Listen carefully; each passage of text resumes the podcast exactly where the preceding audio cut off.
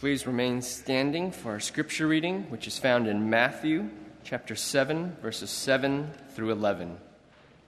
Ask, and it will be given to you. Seek, and you will find. Knock, and it will be opened to you. For everyone who asks receives, and to the one who seeks finds, and to the one who knocks it will be opened. Or which one of you, if his son asks him for bread, will give him a stone? Or if he asks for a fish, will give him a serpent? If you then, who are evil, know how to give good gifts to your children, how much more will your Father who is in heaven give good things to those who ask him? This is God's word.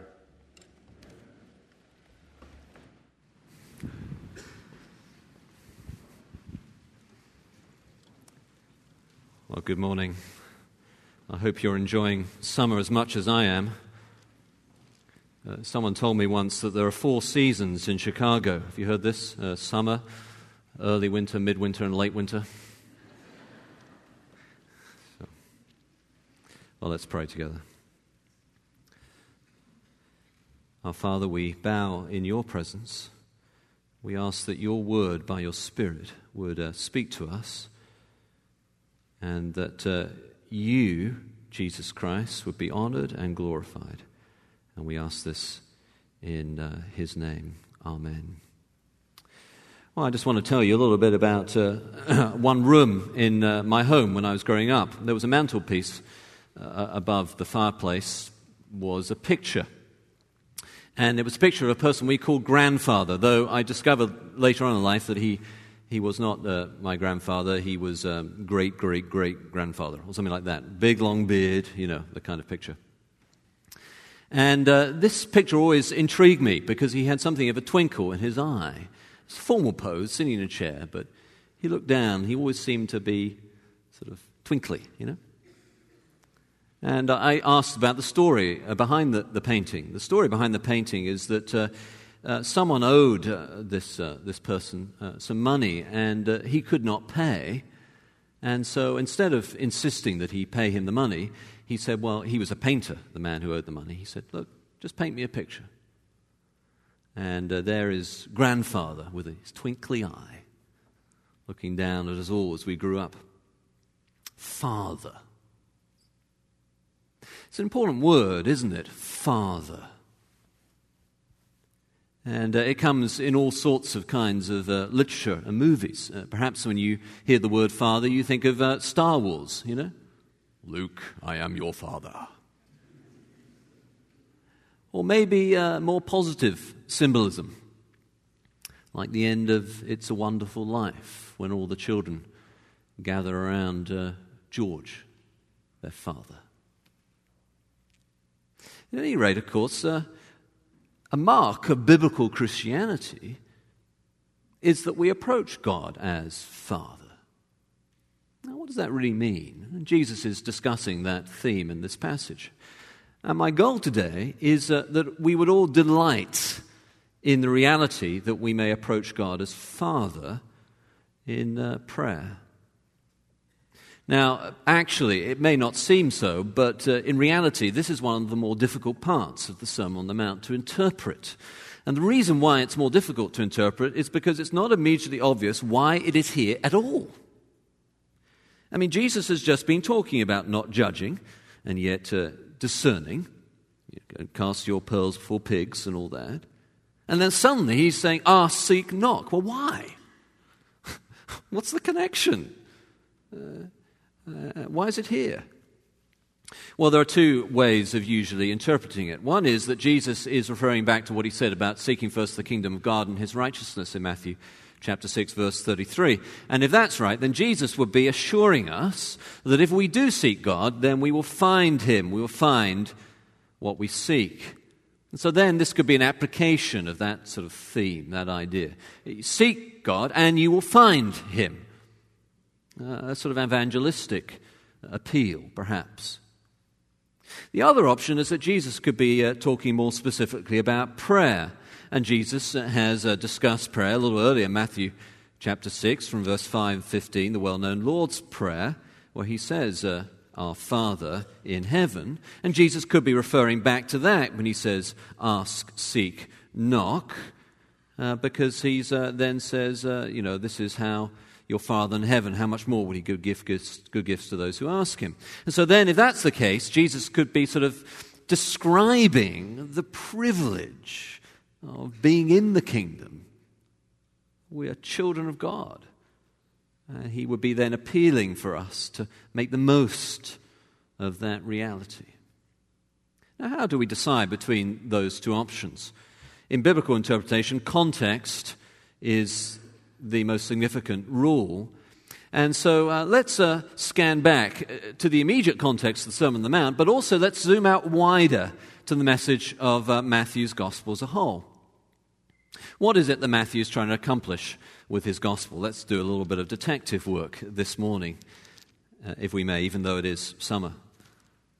So, Matthew chapter 1, verse 1, what does uh, Matthew tell us his book is about? He tells us this is the book of the genealogy of Jesus Christ, the son of David, the son of Abraham. I once preached in Matthew chapter 1 as a, a whole sermon. You may remember it. But I think Matthew chapter 1, verse 1 is not only about the genealogy specifically, it's also an introduction to the whole book.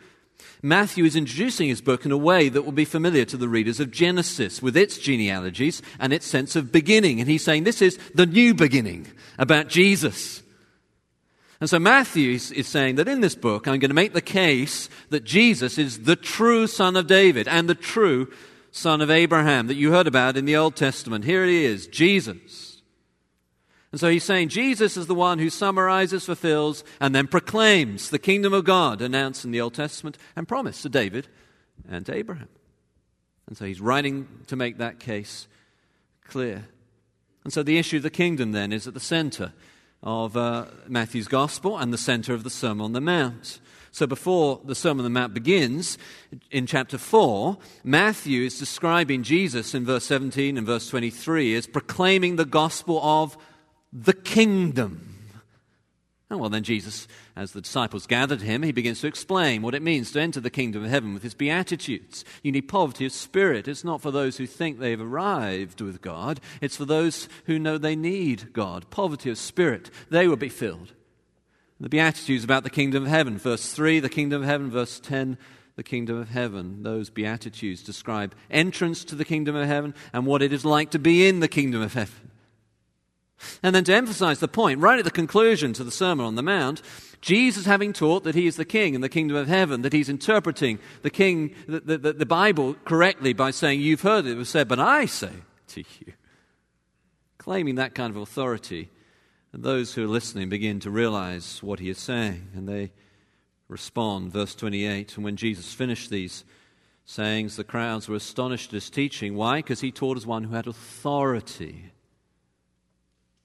so Jesus is saying that uh, not only does he have the right understanding of the Bible, but that he himself is the fulfillment of the Bible. And that following him, we will keep the law and the prophets. What a claim! What a claim. And then this testimony to Jesus as the King of the kingdom of heaven, the Son of David, the Son of Abraham, continues throughout Matthew's account of Jesus. He forgives a paralytic his sins. You may remember the story. And then they complain, don't they, that he has no right to forgive someone else their sins. And so Jesus just heals the paralytic physically as well, saying that you may know that the Son of Man has authority on earth to forgive sins. Rise, pick up your mat, and go home. What authority! And then he calls the twelve to him. And what does he do? He gives them authority to proclaim the gospel, chapter 10. And then uh, he proclaims himself Lord of the Sabbath. What a claim!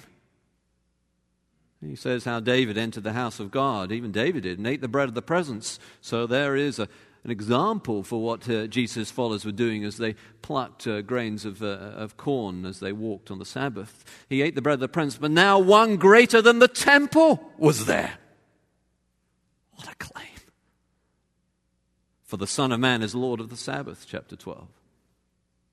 And then he tells these well known parables, uh, parable after parable about the kingdom of heaven, the kingdom of heaven, central theme to Matthew's gospel. And he tells them, saying that uh, they grow as the seed of the word of his word is sown. So the kingdom grows. What a claim. And then he, uh, he goes to the temple, and what does he do? He authoritatively cleanses the temple, those who are preventing all nations coming to worship God, quoting from the Old Testament about himself My house should be called a house of prayer. What a claim. And then, right at the end of the gospel, Matthew 28, verse 18, he, having established that we are now approaching the King of the kingdom, he concludes, Matthew concludes, Jesus came and said to them, All authority, all authority in heaven and earth has been given to me, so then go and make disciples of all nations. So, what is Matthew saying? Matthew is saying that the promise to David and to Abraham, where is that fulfilled? In Christ, in Jesus. And that now, Matthew tells us, is why this gospel of the kingdom is now not just there in a small piece of land in the Middle East. It's gone to all nations.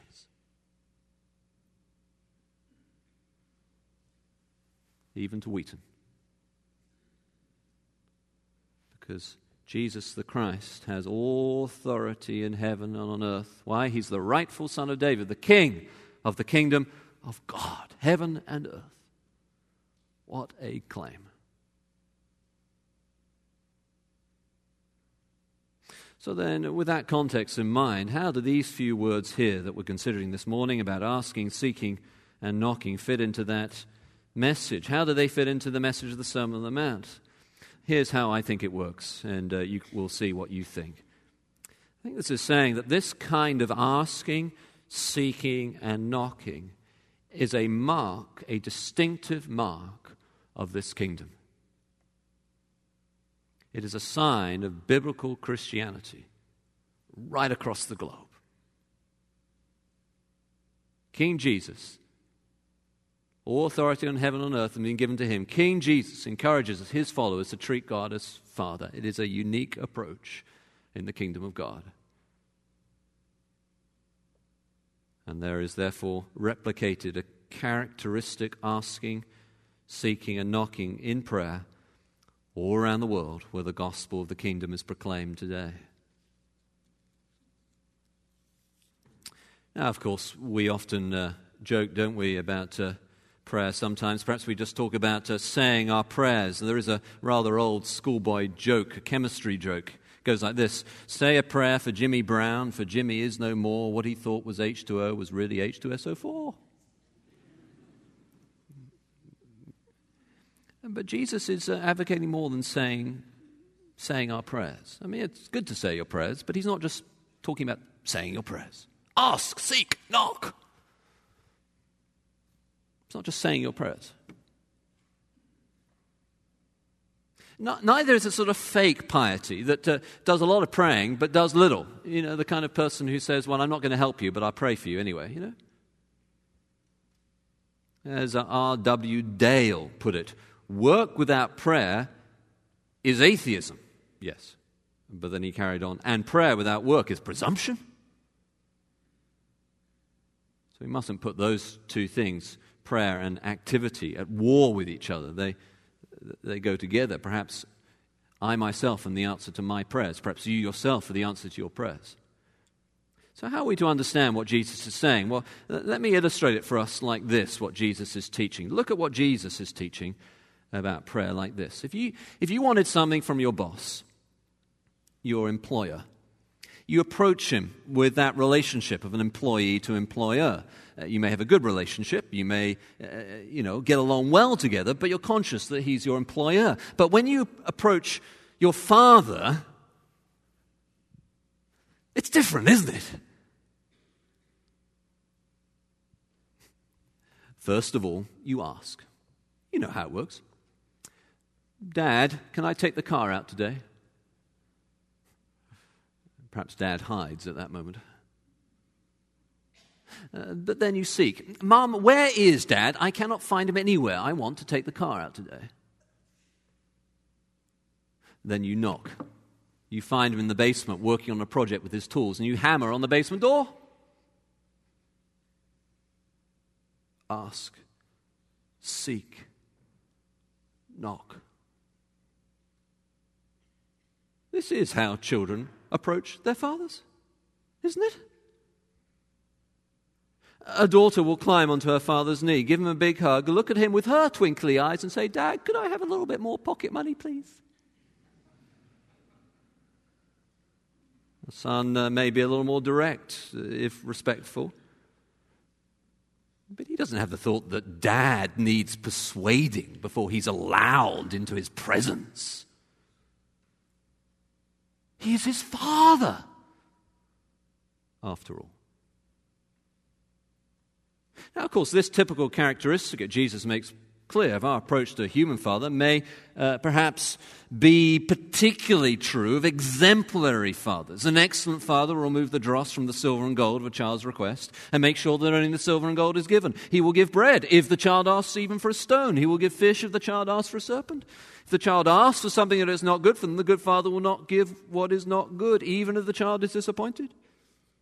But nonetheless, as Jesus says, all fathers, which would, even though we're evil, who would give a serpent when a fish is requested? Though the human condition is such that human fathers are all naturally evil, by the way, that is Jesus' description of our nature. Even so, the nature of the father child relationship, well, that surely means who, who would would give us a stone when bread is asked for? You see, by encouraging us to approach God as Father, Jesus is not downgrading God from his position of absolute awesome holiness and transcendence. He, he, is explaining how those in the kingdom of God have an opportunity to access this awesome, transcendent, awesome, amazing God. Imagine, you see, again, look with me in this metaphor that Jesus has here, this picture that Jesus has here, this description that he has here. Imagine the most well known person you can think of, the most powerful person you have ever met. Perhaps you went to a fundraiser for a politician or something like that. Imagine seeing that person at a press conference and observing how they replied to the questions the asking, seeking, knocking, the questions of the media here you are, it's Michael Jordan. So if someone shouts out, Michael Jordan, uh, tell us why you wear Nike shoes. You see, Jordan replies, uh, Mr. President, what are your latest feelings about the state of the nation? We hope they are good, you know. And Brad Pitt, could you explain to us your acting technique for this movie? And Brad thinks, oh, acting technique? Do I have one? And, you know, etc. Yeah, if you're listening, Brad Pitt, I'm so sorry, you know, but anyway.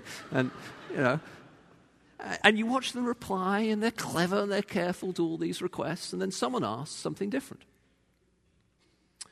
Mr. President, would you take me into the Oval Office? I'd like to have a look around, just you and me, for the sake of it. Everyone looks pretty embarrassed. Other questions are quickly asked of a more appropriate kind. Um, or someone asks, uh, Michael, not, not Mr. Jordan, Michael, could you and I just go one on one under a hoop for 10 minutes? Stunned silence. Other questions of a more appropriate kind are asked. Brad, uh, uh, uh, uh, someone asks, I'd always like to have a look into one of those stars dressing room. You know, the one with the big star on the outside? And, you know, could we just get a few minutes in there after we've done with all these other people? Brad scowls back. And the press conference continues with more appropriate questions. And then afterwards, a, uh, a little chap toddles up to the president and goes hand in hand into the Oval Office.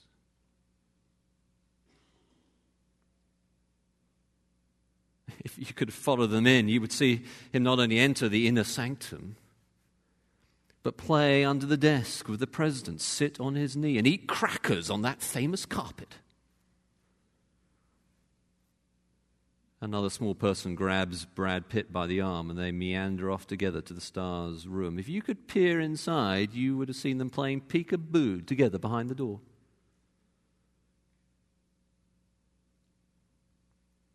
And on the basketball court, Jordan not only plays one on one, he lifts the little man up and helps him slam dunk. Score! He shouts as they laugh together. No less a president, no less a star, but also a father. There is a kind of father prayer that is characteristic of biblical Christianity, that's an integral component to being in the kingdom of God, according to Jesus.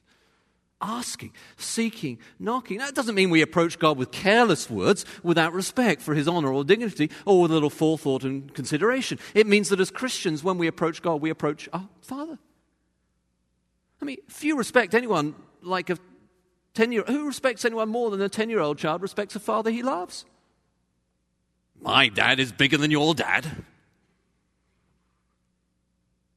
Who praises the glory of a man more than the child who boasts of their dad's achievements? Who talks more loudly of their dad and how strong he is, how great he is, how wonderful he is, and the child speaks of the father he loves and who loves him? To treat God as Father is not to treat Him shoddily or shambolically. It is to treat Him with extravagant praise because of the extraordinary intimacy lavished upon the children of God. You see, I'd like us to realize, perhaps again, how attractive this is and how distinct See, one of the signs, it seems to me, of the removal of the emphasis of biblical Christianity, of the gospel of the kingdom, is the removal of prayer. Prayer like this, for sure. Christians soak in the words description of God as Father, and we learn simply to love to pray. It's hard to stop us praying in the same way it's hard to stop a child running to greet her father when he comes home from work. But alternative ideologies and competing philosophies about reality, they create different attitudes to God and therefore prayer. Some see prayer as a political statement because if they do not even believe in God at all, prayer can only be a way of sending subtle messages to other people with our eyes closed instead of open. Is the only difference between this and a sort of attempted mass wish fulfillment, or even worse, some suspect, an underhanded manipulation? But a Christian knows God as his or her father and therefore prays because God is father and will answer prayers like a father.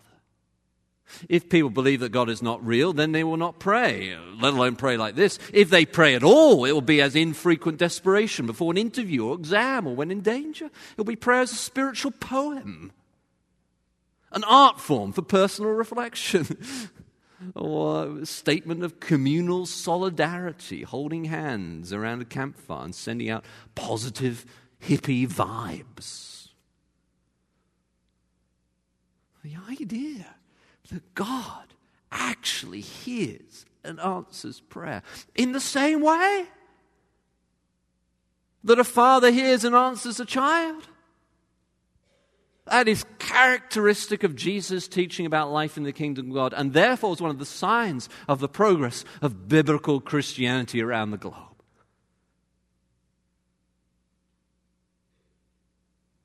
According to Jesus, God, like a father, answers our seeking and asking and knocking by giving us what is truly good for us prayer in one way or another is common across the globe. You will find people praying in temples, mosques, and on street corners, but Christians pray in a markedly distinct way. They pray, asking, seeking, knocking, like a child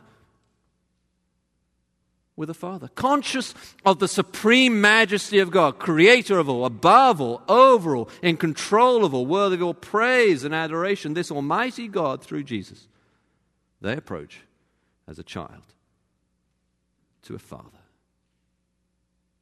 That's what it's like to be in the kingdom. According to Jesus, by Jesus' authority. It's a mark of biblical Christianity now throughout the globe as the gospel of the kingdom goes to all nations. Now, Jesus here does not promise that if we ask God for something, he will always give us what we ask. That would be a terrible burden to carry, wouldn't it? I mean, if God always gave me what I asked, I would rarely, if ever, have any courage to ask for anything. How could I be sure that what I was asking was always wise or truly best? You think of a boy might uh, earnestly ask that God would help uh, his football team win the game every Saturday that season. He looks back and not remember them often winning that year at all. But in God's economy, losing may have been good for the team. It may have also been good for the other teams. For every no I have heard from God, there has been an unheard yes behind. A yes to someone and something far better, a truly good gift. And so, to be honest, I am in a way more grateful for unanswered prayers than answered ones. For the unanswered ones allow me to find the answer I truly seek. Is it not amazing that God will give us bread even if we ask for a stone? So you can find other religions that will talk with some eloquence and accuracy about the almighty strength of God, God as creator, his omniscience and omnipresence, and other true and good declarations about God's power. But Jesus tells us to approach God with the attitude that he is our Father and will give us what is good. Jesus is advocating us to ask not only ask, but also seek, and not only seek, but also knock.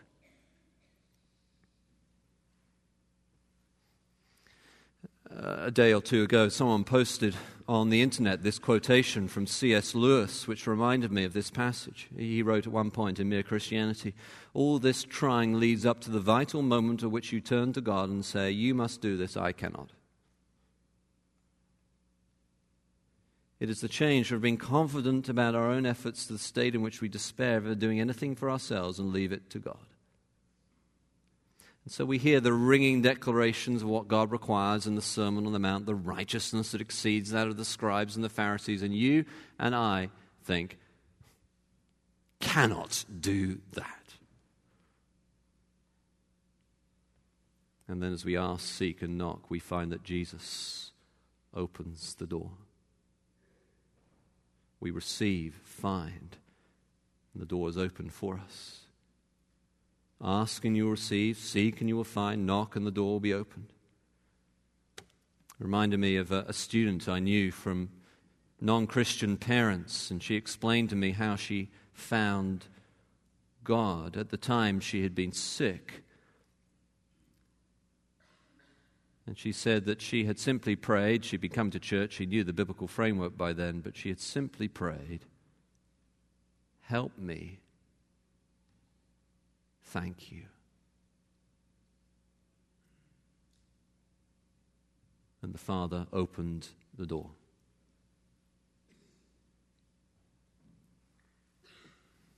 So, knowing God as your Father, child of God, through faith in Jesus as the King of the kingdom of God. Now rejoice and delight in this extraordinary access, an opportunity that you have.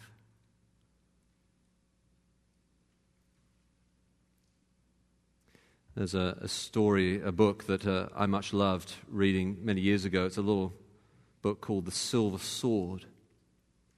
It's about refugees during World War II and how they found their way back to their father. Among the refugees, there's one called Jan, who's an orphan, and he tags along with them and protects them. They all together ask, seek, and knock. They go to astonishing lengths to find their way home. One of them rides underneath a train, hanging on to the undercarriage in the winter until in the cold he's literally frozen to the train.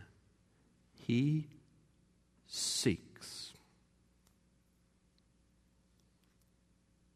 They ask anyone who might know the whereabouts of their father. They go through all the lists to see whether he's deceased or not, where he is, where he's gone, what's happened. And when the children are finally reunited, as you can imagine, there is unfailing rejoicing. They've traveled and hidden from enemies and gone without food. They've sought and They found. And they're reunited to dad. And the little orphan boy. He's accepted as well. He rejoices, though he remains very much still irrepressible Jan.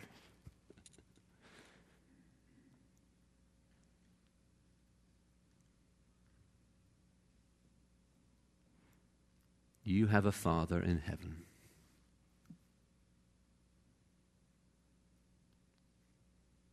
A far better Father than any human one.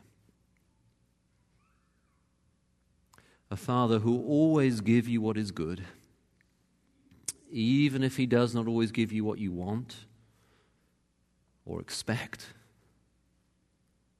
Whose better yeses stand behind the unwanted no's.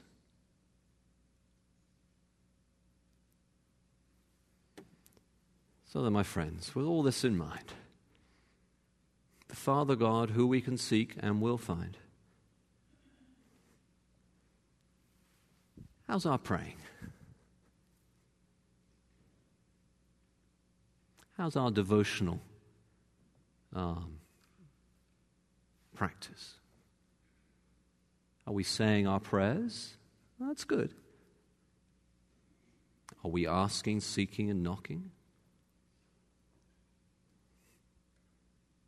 How about in small groups or in adult communities or at home as a family? Would you delight energetically, ask, seek, knock? And the special opportunity that you have as a child of God to approach God as Father in prayer this week.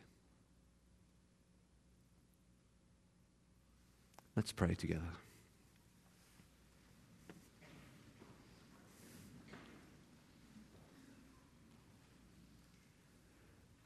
Our Father God, we thank you that uh, through Jesus we can come to you with uh, boldness and confidence, not on the basis of our own merits but on that, reckoned to us uh, by the death of Jesus, received by faith. And we can come openly, freely to you, Father. We bring before you the, um, the requests of our hearts.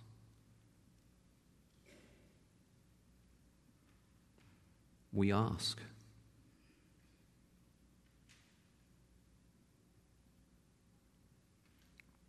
We seek. We knock.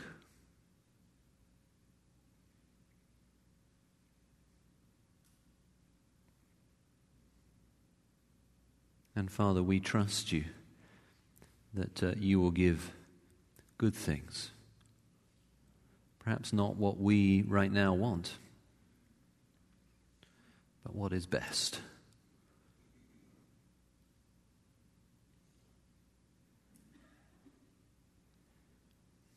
We delight in your fatherhood, God, this morning. In the name of Jesus, Amen.